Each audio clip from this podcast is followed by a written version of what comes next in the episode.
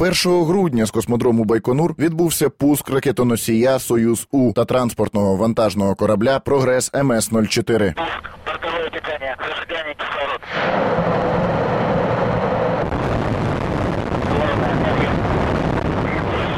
До 382-ї секунди політ відбувався у штатному режимі. За попередньою інформацією Роскосмосу, прогрес був втрачений на відстані 190 кілометрів від землі над важкодоступною місцевістю Республіки Тива у горах Алтаю. Корабель не дістав орбіти всього декілька секунд. Вийшов з ладу під час роботи третього ступеню ракетоносія. Повідомив радник голови Національного космічного агентства України Едуард Кузніцов. Надежность старта ракеты вот в мире где-то 94-93%. Хватило нескольких секунд, чтобы он вышел в космос, 190 километров. Так, если бы он где-то за 220, за 230, там была бы уже другая ситуация. Прогрес мав дістатися до міжнародної космічної станції з вантажем для космонавтів, киснем, водою, обладнанням для експериментів та особистими речами. Всього 2,5 тонни вантажу. Роботи з пошуку уламків вже почались. Експерти стверджують, через те, що апарат не вийшов на орбіту, землі могли досягти багато частин корабля. Про це повідомив співробітник Російської академії космонавтики імені Циолковського Ігор Малінін. Він зазначив, що поки не буде виявлена причина катастрофи, наступного запуску не буде.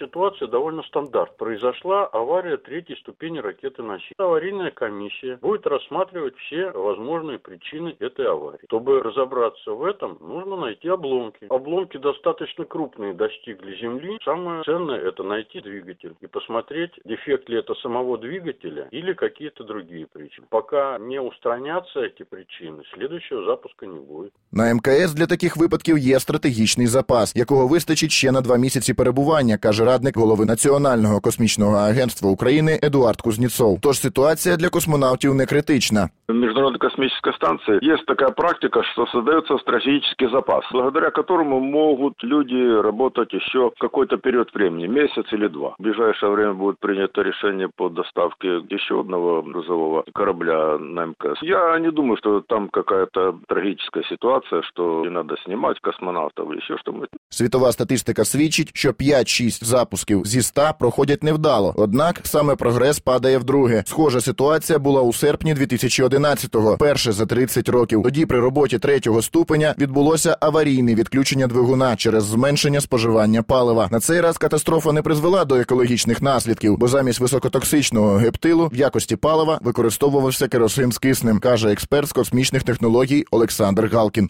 Это не сильно повредит Туве, потому что эта ракета заправлена керосином и в качестве окислителя там кислород. Если бы попал протон, у которого гептил топлива, оно очень ядовитое. Могли целые поля, леса быть заражены на достаточно долгий срок. Однак аварії на прогресі можуть говорити не лише про технологічні проблеми, повідомив науковий керівник Московського космічного клубу Іван Моїсеєв. За його словами, Роскосмос чекають репутаційні труднощі. Стратегическое последствие, это, конечно, авария вызовет резонанс общественный. Это еще одно напоминание Роскосмосу о том, что ему нужно крайне плотно заниматься вопросами надежности. Одна авария уход, это, в общем-то, нормально, в- но здесь плохо то, что аварии случаются не на новой технике, которая только отрабатывается, где аварии, в общем-то, естественно, а уже на старой, многократно летавшей. Это говорит о том, что на производстве нарушаются технологии, Втім, поки про застарівання російської техніки говорити рано. Впевнені спеціалісти у космічній галузі. Вони зазначають, що кожен елемент такої техніки проходить тривалі тести на надійність. Андрій Лапшук, Радіо Вєсті.